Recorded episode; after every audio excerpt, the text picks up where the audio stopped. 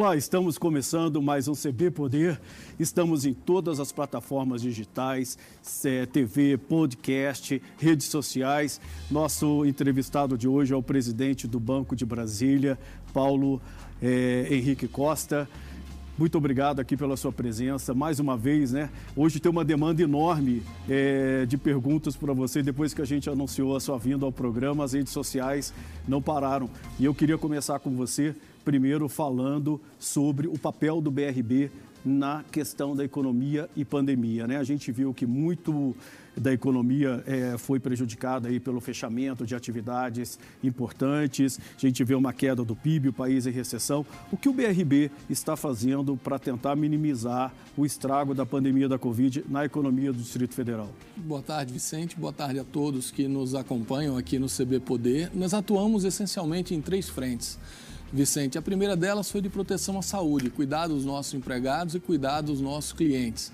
Ou seja, usando muito teletrabalho, colocando 70% da nossa equipe uh, e dos grupos de risco em casa, cuidando da limpeza dos ambientes, reorganizando os turnos de trabalho e fortalecendo os canais digitais. Além disso, nós doamos 150 bombas de infusão e monitores para equipar as unidades de saúde do Distrito Federal e mais de 1 milhão e 400 máscaras, na verdade 1 milhão e 500 máscaras, nessa frente de proteção à saúde. Uma outra frente foi uma frente que a gente chama de proteção social.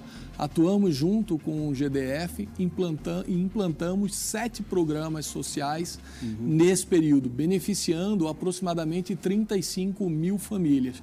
E a terceira frente, que é a que mais no, nós somos demandados no dia a dia, é a frente da economia propriamente dita. Lançamos um programa chamado Supera DF, que tinha um objetivo original de liberar um bilhão em crédito. E ao longo desse período, entre 18 de março e 30 de junho, chegamos a liberar 2,7 bilhões em, em crédito.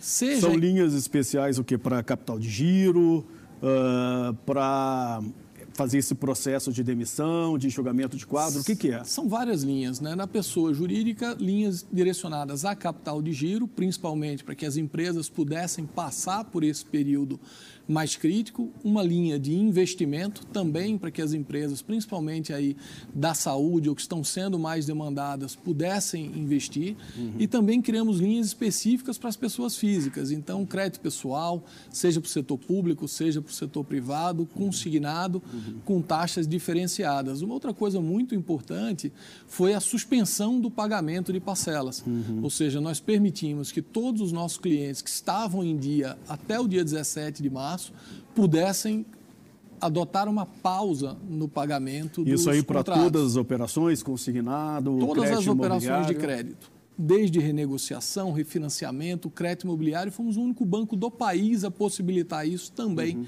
para o crédito consignado. Uhum. E acho que uma boa notícia que a gente tem para trazer aqui hoje é que já estamos revendo Supera e ampliando a sua validade até 30 do 9. Uhum. Então, isso significa o quê? Mais dinheiro à disposição das pessoas e das empresas? Essencialmente isso. Ou seja, as condições originais que nós tínhamos estão mantidas até 30 de, de setembro e agora com uma grande novidade. Né? O governador Ibanez Rocha sancionou o programa de crédito chamado uhum. Procred, em que a gente está uhum. criando um fundo garantidor específico para o Distrito Federal que vai permitir que nesse supera 2.0, uhum. como a uhum. gente tem chamado uhum.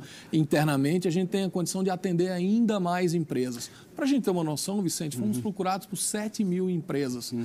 nesse período, das quais conseguimos aprovar linhas de crédito novas ou renegociar as linhas antigas para aproximadamente 3.500 empresas. Uhum. E foram 29 mil pessoas que também conseguiram novas uhum. linhas de crédito ou renegociação das linhas antigas. Esse fundo garantidor ele é importante por quê? Porque a gente, por exemplo, vê uh, muitas reclamações, sobretudo das micro e pequenas empresas que não estão tendo acesso ao crédito e o argumento é que eles não, essas empresas não teriam garantias para dar uh, aos bancos. No caso aí, esse fundo é que vai cobrir é, uma eventual inadimplência por parte dessas empresas? Que Esse que é? é o papel do fundo ou seja, prover garantias para quem não tem condição de oferecer. Isso vai permitir com que a gente amplie o leque de empresas atendidas. Mas uma coisa curiosa no nosso atendimento do dia a dia é que aproximadamente 90% das empresas atendidas eram mini, micro, uhum.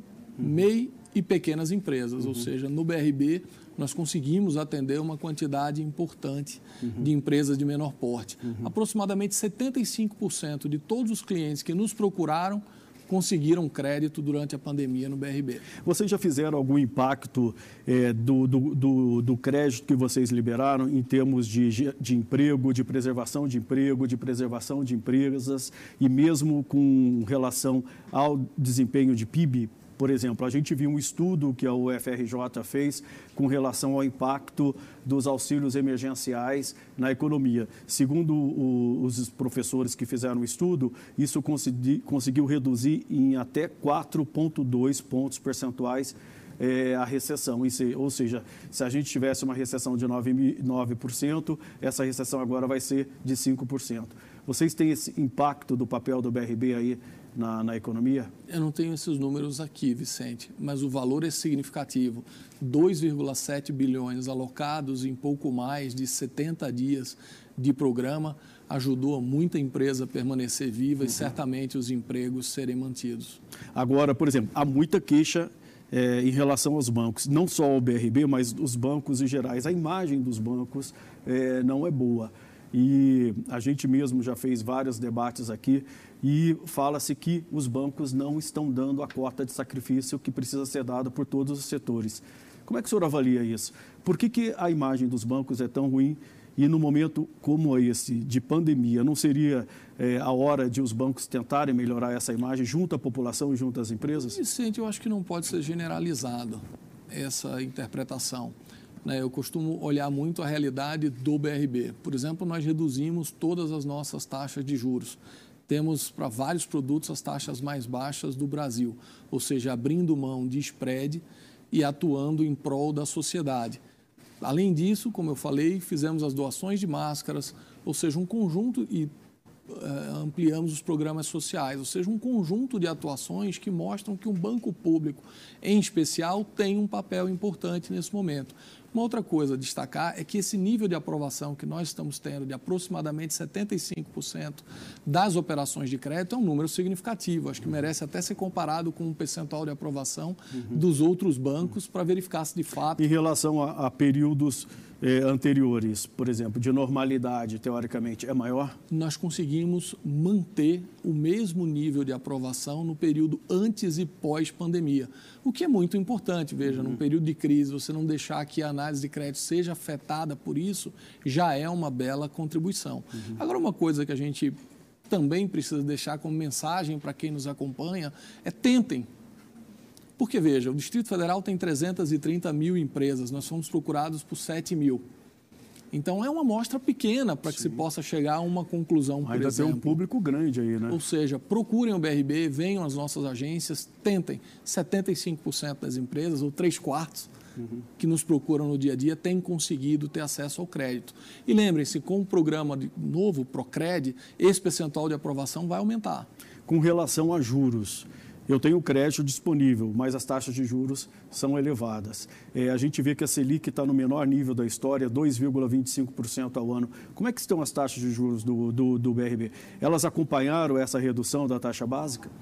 acompanharam. Veja que a gente trabalha, por exemplo, com capital de giro com taxas a partir de 0,80, seis meses de carência, 36 meses para pagar. A linha de investimento, uma taxa de 0,92 com até 24 meses de, de carência, 96 meses para pagar. A Selic não é o único elemento que compõe o preço, por exemplo, da definição de uma taxa de juros. Se a gente parar para pensar, os bancos chegam a pagar perto de 40% de imposto. Então, numa conta simples, se a gente pegar os 8%, levar a 12 meses, isso vai dar perto de, de 10% e tirar uhum. o, o, os impostos, a gente já está falando de uma taxa que se aproxima de 6 contra uma Selic de 2. Quanto Pensem ainda, os dois de custo propriamente dito, esse 6 cai para 4, o custo operacional em torno de 1,5, esse, esse 4 cai para 2,5. Uhum. E nem falamos de inadimplência ainda. Uhum. Eu pergunto, quem teria um negócio que deixaria um resultado de 2,5% ao ano? Uhum. Poucos montariam um negócio com isso, uhum. com esse tipo de rentabilidade. Então é muito importante também que as pessoas conheçam a composição de como é calculada essa taxa de juros. Mas é possível baixar. Essas, não é Ainda, é, não nesse momento, ah. sem subsídio, não é possível baixar. Quando, inclusive, a gente compara as linhas de crédito, por exemplo, de um banco tradicional com o BRB, que não tem nenhum tipo de subsídio, com uma taxa, por exemplo, do Pronamp, uhum. ou mesmo a taxa fornecida pelo BNDES, taxas de fato mais baixas do que essa que eu mencionei aqui, sempre tem um subsídio por trás. No, no, caso, por exemplo, das linhas especiais que vocês criaram, como é que, que, estão as taxas de juros? A gente viu que, por exemplo, no crédito imobiliário, vocês hoje têm a menor taxa, menor inclusive que a da Caixa Econômica, é isso mesmo? É isso mesmo. A gente trabalha com uma taxa de 6,49% e o mercado muitas vezes trabalha com taxas acima de 7%. Mas esse 0,8 que eu comentei como linha de capital de giro, uhum. também sugiro que, que, que, façam essa comparação. Vai ser muito comum encontrar taxas a partir de 1,35, 1,40 na concorrência contra essa de 0,80 nossa. É, dos setores que têm procurado vocês, o que, que a gente pode destacar? Quais são os segmentos da economia que estão demandando mais crédito nesse momento? A gente tem dois, acho que dois grandes focos aí. O primeiro deles é o setor de eventos e restaurante.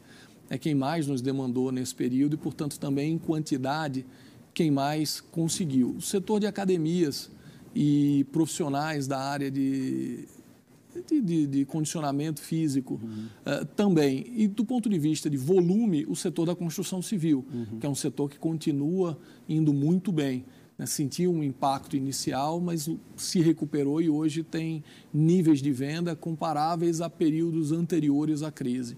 Na sua avaliação, o que é possível ainda fazer para tentar fazer com que o crédito chegue realmente a quem precisa?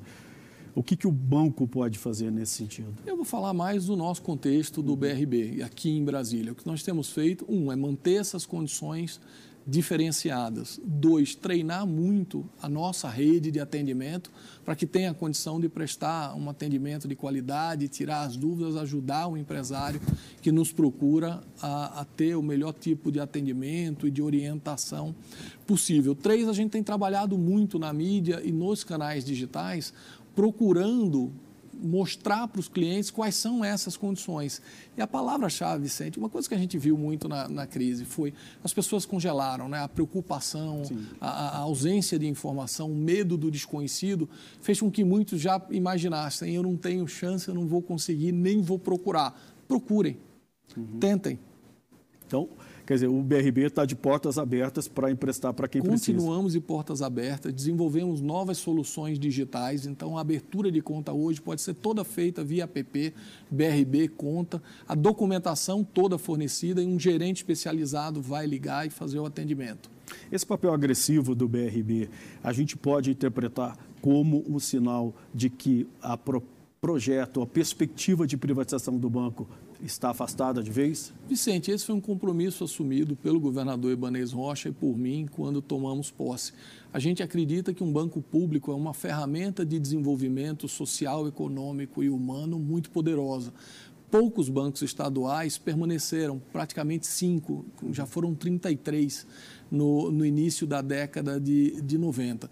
Então, esse tema pode sim ser afastado um banco bem gerenciado, com uma definição clara da sua estratégia, tem um impacto muito positivo na região em que atua. Vou te dar um outro número como uhum. parâmetro. O BRB está crescendo a carteira de crédito 35%, contra uma média de 8% da concorrência no Distrito Federal uhum. e de, de 9% da concorrência no Brasil. Você veja, uma velocidade quase cinco vezes maior. Uhum a da concorrência aqui, cumprindo a nossa missão. O senhor acha, por exemplo, que num momento como esse, num choque como esse que a gente está vivendo na economia, é, um banco público ele faz a diferença? Faz a diferença, não só no Brasil, como em qualquer lugar do mundo. Vimos isso em várias crises, inclusive no subprime, a grande crise mundial de 2008. Uhum. Esses números que eu acabei de, de mencionar são o fundamento para isso. Veja, 2,7 bilhões movimentados numa economia do tamanho da nossa, em determinados momentos equivale a outras linhas que foram oferecidas por outros bancos no país inteiro. Uhum. É, eu queria mudar um pouquinho de assunto. é, passando da privatização para concurso. O BRB fez um concurso ano passado que movimentou o Distrito Federal, né? Eu me lembro que o senhor falou da última vez que esteve aqui que se, é, seriam chamados em torno de 740 pessoas, se eu não me engano. Até agora, a gente viu a nomeação de 70. O que está acontecendo? Por que, que não uh, se chamou é, a quantidade esperada. É, por exemplo, tem um estudo do Sindicato dos Bancários aqui do Distrito Federal que diz que existe um déficit de 400 escriturários no BRB. O que, que o senhor tem a dizer sobre isso? A gente tem sido muito perguntado por isso no dia a dia. As pessoas precisam separar muito bem as coisas. O que nós dissemos aqui é que nós chamaríamos todos os empregados nas vagas dos aprovados. 70 de 100 escriturários. Então, chamaremos até o final do ano esses 30 remanescentes. Uhum. 750 empregados a mais é uma verdadeira loucura. Uhum. O banco tem 3.500 empregados. Imaginar que algum banco, em um ano, chamaria 20% da sua base de empregados não faz o menor sentido. Uhum. Ainda mais, a gente precisa entender o contexto de uma crise. Uma crise muda tudo. Então, nosso próprio plano de expansão estava estabelecido para esse ano foi revisto. Uhum. O BRB começou a trabalhar numa linha mais digital e menos de expansão física. Uhum. É natural que, diferente, por exemplo, do serviço público tradicional, qualquer convocação de empregados adicional esteja alinhado à nossa capacidade de gerar resultado. Uhum. Senão a gente desequilibra o banco, diminui o resultado uhum. e aí a gente eventualmente vai trazer um tema de privatização. Esse estudo do sindicato, o, o, na nossa visão, não reflete a realidade. Né? Quando nós definimos o que seria chamado no concurso, nós fizemos um estudo claro e a necessidade eram 100 escriturários. Uhum. Essa era a necessidade específica do banco. Chamamos 70, vamos chamar os outros 30 e suprir essa necessidade. O, o, concurso ele tem validade de dois anos. Ele tinha uma validade até novembro desse ano, já foi prorrogado para o ano que vem. Pro ano que Ou vem. seja, para que a gente pudesse atenuar os efeitos da pandemia na nossa própria Entendi. dinâmica e de negócio. E esses 30 que, que vão, é, essas 30 vagas que ainda vão ser preenchidas, elas devem é, ser preenchidas ainda este ainda ano? Ainda esse ano. Então, a gente teria até o ano que vem para poder chamar mais gente. Há perspectiva disso, de que isso ocorra, uma vez se houver aposentadorias? Como é que é? Nos, nos pergunto muito sobre isso, Vicente. A condição a partir daí, ou seja, depois das 100 vagas de escriturários, depende muito da dinâmica de negócio. Uhum. O quão profundo vai ser a crise, o quanto a gente vai poder crescer, uhum. é quem vai responder. Muitos uhum. perguntam, mas dá para divulgar um cronograma? Não dá para divulgar um cronograma. Por uhum. quê? Porque a gente precisa acompanhar o impacto da crise e a retomada dos negócios. Quanto melhor for a retomada dos negócios, mais rápido a gente vai poder chamar. A ausência de cronograma significa exatamente que não temos previsão de chamar ninguém além desses 30 que já comentamos. O senhor aqui. falou da digitalização. Né? A gente viu uh, nesse período de pandemia que o home office se estabeleceu, é possível executar quase todas as atividades é, de todas as empresas de casa. É, isso afasta, por exemplo, ou diminui a chance de se ampliar essa convocação de concursados ou não? Eu não diria que o home office em si interfere nisso. Acho que a grande questão que a gente tem que entender aqui é que a expansão nossa dependia muito da abertura das agências em novos locais, em novos estados que nós planejamos e começamos a trabalhar no início desse ano. Uhum. Essa expansão nos outros estados, ela temporariamente está suspensa. Uhum. Focamos na digitalização e no lançamento de um banco digital. Uhum. Esse banco digital tem uma dinâmica de negócio diferente. Precisa de bem menos gente do que o banco físico. A digitalização ocorrida no período da pandemia termina fazendo com que a gente precise de menos pessoas para executar as tarefas. E, e a, a gente vê que todos os bancos estão indo nessa, nesse caminho né, da digitalização. Inclusive, é, é, houve uma bancarização grande durante a pandemia com a questão dos auxílios emergenciais, né, que todo mundo teve que criar ali uma continha digital. Esse é o caminho para os bancos, é, a digitalização? É, é irreversível esse processo? Na minha visão, é um caminho irreversível, ou seja, a importância importância do digital em todo o nosso dia a dia mudou. Avançou mais ainda. Né? É um caminho sem volta. É um caminho sem volta. Então eu vou te pedir licença um minutinho, Paulo, que a gente vai fazer um break aqui rapidinho do CB Poder, mas a gente volta já já. Fique aí.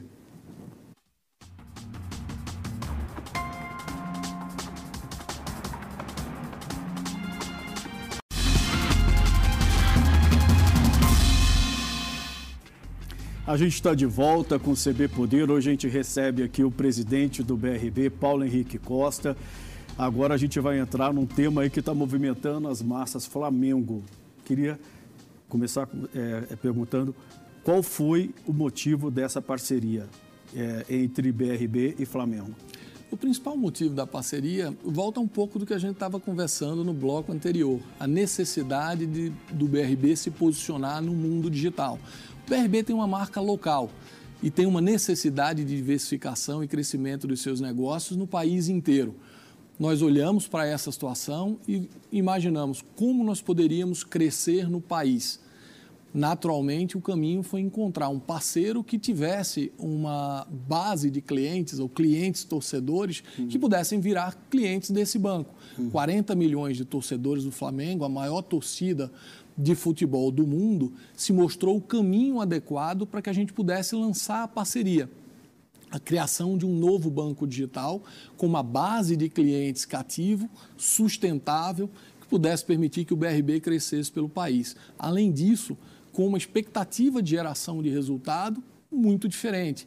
As pessoas sabem pouco disso, mas o nosso plano de negócios aponta para a geração de 600 milhões de resultados em cinco anos e é um contrato diferente é um contrato de parceria, portanto, com a previsão de constituição de uma empresa no tempo em que o Flamengo e o BRB serão donos de 50% cada um e com a possibilidade, inclusive, de venda, no que nós estimamos uma empresa que vai superar um bilhão, um bilhão e meio de valor de mercado em cinco anos. Agora, como é que o senhor avalia o fato, por exemplo, de os jogos não estarem sendo transmitidos pelas, pela TV aberta, né? A opção foi pelo stream. Isso não diminui a visibilidade que o BRB uh, ah, esperava ter? Diminui a visibilidade de marca, mas é muito importante entender que numa parceria como essa, o nosso foco não é a exposição estrita da marca. O que nós queremos é o acesso à base de torcedores do Flamengo. É aí onde a gente vai trabalhar muito para vender produtos bancários, produtos de segurança, produtos de investimento, meios de pagamento e relacionamento. O nosso foco é, de fato, conseguir gerar uma base de clientes que se aproxime de um milhão e meio ao longo desses cinco anos dentro da torcida. Já tem um balanço Flamengo. preliminar do que essa parceria já trouxe de resultados? Veja, a gente assinou o contrato, Vicente, dia 1 de julho ou seja, é muito recente. Na verdade, o banco digital vai ser lançado na próxima semana. É a partir daí que a gente vai começar a ver esse tipo de, de resultado. Outra coisa importante são as pessoas entenderem que essa é uma parceria inédita. Nunca foi desenhado um contrato esporte, para o esporte brasileiro em que tivesse uma divisão de resultados, como a gente está trazendo aqui, uma exclusividade de um banco de operar uma folha de pagamento e ter preferência em todos os negócios corporativos do Flamengo. O que a gente espera é que a gente monte uma curva de evolução desse resultado no tempo uhum. e que, principalmente a partir do segundo ano de parceria, esse resultado decole. Agora, uma coisa que me chamou a atenção foi o seguinte: é, o jogo seria transmitido pela plataforma Marcujo, né? E ali é, você pagaria 10 reais tal, só que o pagamento não poderia ser feito pelo BRB, que é parceiro do time. Eu poderia, por exemplo, pagar pelo Santander, pela Caixa, pelo Banco do Brasil. Por que, que eu não podia, não, não, o BRB não estava nesse time de, de pagamento? Nós organizamos todo esse movimento a partir do lançamento do banco digital. É lá que vai estar a tecnologia pronta, é lá que a gente vai ter o QR Code e a partir daí todos os pagamentos que eventualmente acontecerem serão usados, serão realizados por meio do BRB. Outra coisa que me está é, também é, mexendo aqui com a minha curiosidade, o nome BRB vai aparecer, é, Mané Garrincha vai ser estádio Mané Garrincha BRB ou Arena Mané Garrincha BRB? Existe isso? Existe uma negociação nesse sentido? Nós iniciamos os administradores. Nós iniciamos uma estádio. negociação sim de naming rights com a, a Arena, com a Arena BSB, mas em função da pandemia nós suspendemos alguns tipos de, de negociação, principalmente relacionadas a eventos. Estamos aguardando o retorno para que a gente possa, o retorno da, desse novo normal, para que a gente possa voltar a discutir essas, esses contratos e essas possibilidades. Outro questionamento que vem sendo feito aí muito é sobre quanto o BRB pagou uh, por essa parceria. É possível dizer? Então, esse é um outro ponto hum. muito importante, Vicente. Talvez seja muito técnico para a gente discutir aqui, mas nós ganhamos o acesso exclusivo nesse rol de produtos que eu mencionei, bancários e de meios de pagamento, a uma base de clientes. A gente chama isso de venda de balcão. Uhum. E essa venda de balcão, o BRB assumiu um compromisso de pagar 32 milhões no mínimo. Ou seja, se o profit sharing, a divisão dos resultados, não, não suprir toda a necessidade para cobrir esses 32, esse é um mínimo garantido. Uhum. É importante as pessoas entenderem, quem nos acompanha, que esse é um procedimento normal no mercado. Por exemplo, há pouco tempo a gente lançou um fato relevante dizendo que o BRB também venderia o seu balcão. Balcão de investimentos, balcão de meio de pagamento e balcão de seguridade. Eu pergunto, se o BRB fizesse isso de graça, somente num, num profit sharing, sem receber nada por isso, quem concordaria com a gente? Então, a mesma regra que vale para o BRB também vale para o Flamengo. Uhum. Essas explicações, por exemplo, já estão sendo dadas para o Ministério Público de Contas, que questionou aí essa parceria, ou, não, ou ainda estamos, não houve nenhum contato Nós efetivo? estamos aguardando, Vicente, o recebimento da demanda do Ministério Público. A gente entende como natural. Na verdade, o Ministério Público não tem acesso à documentação, não teve acesso ainda à documentação inteira da parceria. Então, quando a gente olha a representação, muito é comparado com o patrocínio, uhum. sem o entendimento completo da diferença entre o patrocínio e a parceria. No patrocínio, você troca estritamente por uma exposição de marca. Uhum. Numa parceria como essa, a gente ganhou a exclusividade, a gente divide o resultado, foi constituída uma governança entre o BRB e Flamengo, você tem comitê de produto, comitê de marketing, comitê de gestão e a possibilidade de criação dessa subsidiária. Então é muito diferente, eu acredito que quando toda essa documentação for analisada pelo Ministério Público, as diferenças ficarão claras e o benefício para o BRB mais claro ainda. Vai, vai ser meio a meio, 50%, 50%? 50%, 50%. E aí vocês ficariam na gestão? A, gente, a gestão é compartilhada uhum, também. Uhum. Então lá está previsto isso, ou seja, ninguém tem poder de mando sobre a gestão. Precisa haver consenso para que as matérias sejam encaminhadas. É, outra coisa que eu queria saber, é, quando se fala em parceria, é, aí, como essa que foi fechada entre o Flamengo e o BRB, se fala em contratações. Existe alguma chance de, nessa negociação, vocês é, ajudarem o Flamengo a contratar algum grande craque, reforçar o time? Como é que está essa situação? A, a, nossa parceria é negocial e estratégica, Vicente, focada para esse mundo bancário de produtos e serviços financeiros. Então, a gente não interfere no futebol nem na dinâmica do Flamengo. Essa é outra diferença em relação a patrocinadores, né? outros patrocinadores podem até entrar nisso. Nosso negócio é lançamento de um banco digital direcionado para a torcida do Flamengo com produtos e serviços exclusivos para eles.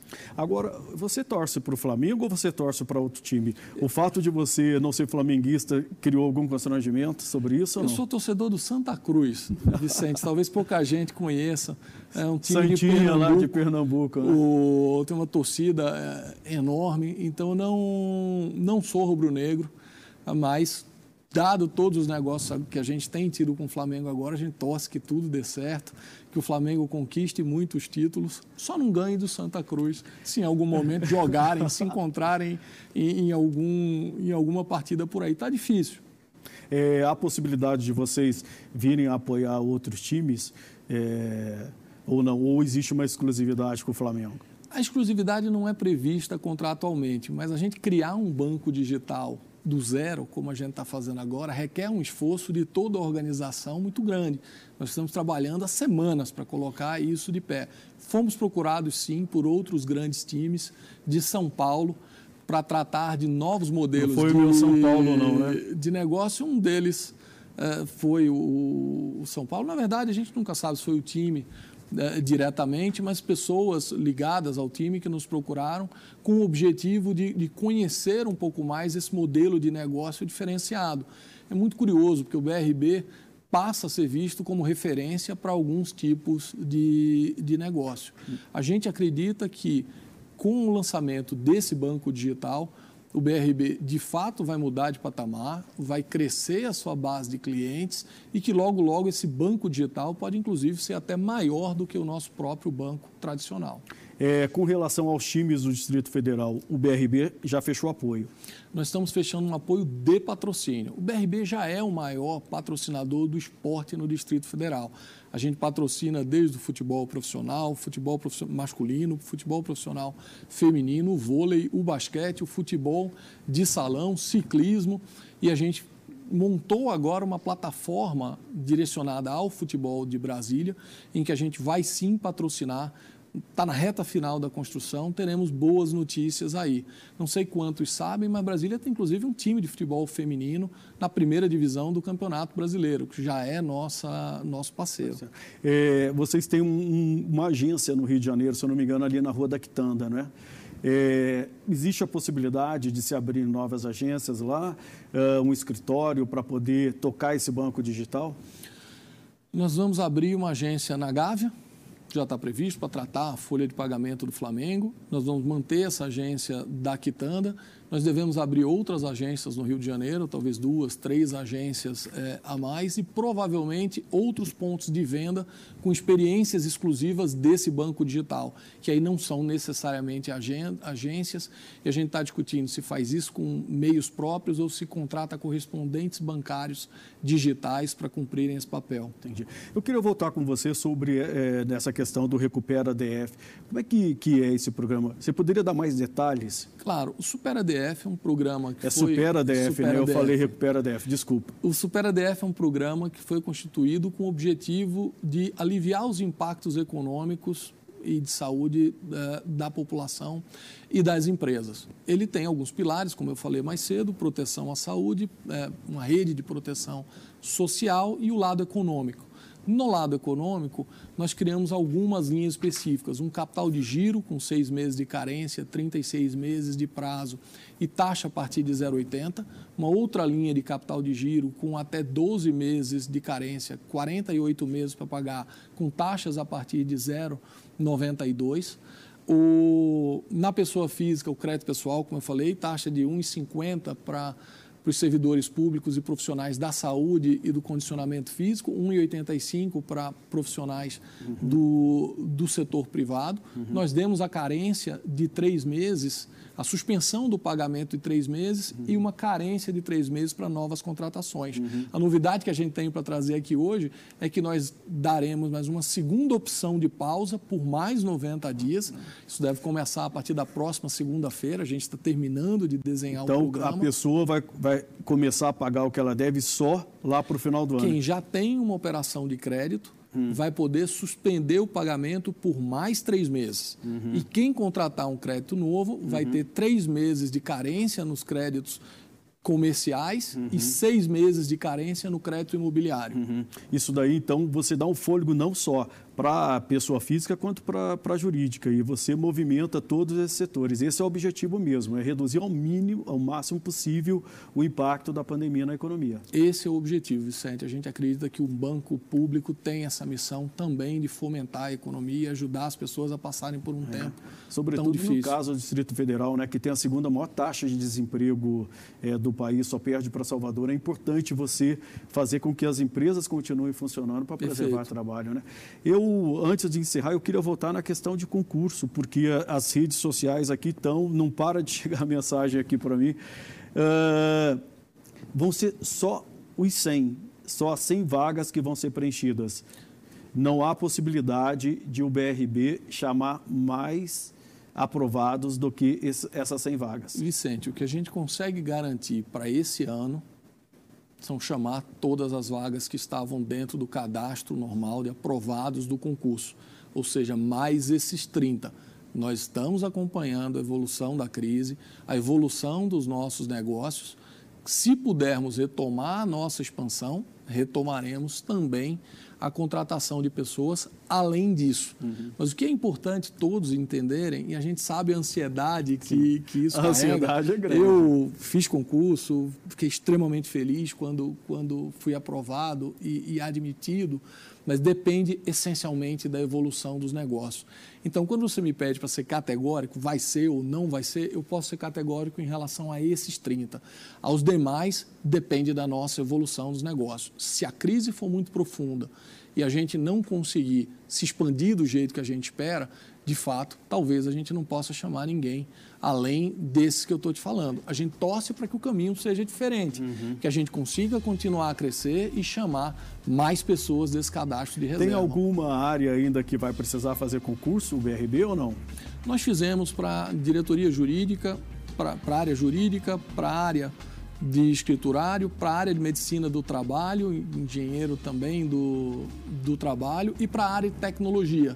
Na área de tecnologia, talvez seja o que primeiro a gente pode acelerar a, a, chamada dentro do cadastro de reserva em função do próprio crescimento do banco digital. Do banco digital, né? Paulo, eu gostaria muito de agradecer a sua presença mais uma vez aqui no CB Poder. Infelizmente, o nosso tempo acabou. A gente vai ter que encerrar o programa. Lembrando que o CB Poder tem todos os dias. Aqui você vê assuntos sobre economia, política, assuntos do Distrito Federal, agronegócio, saúde. Fique em casa se puder, use máscara. Até a próxima. Tchau.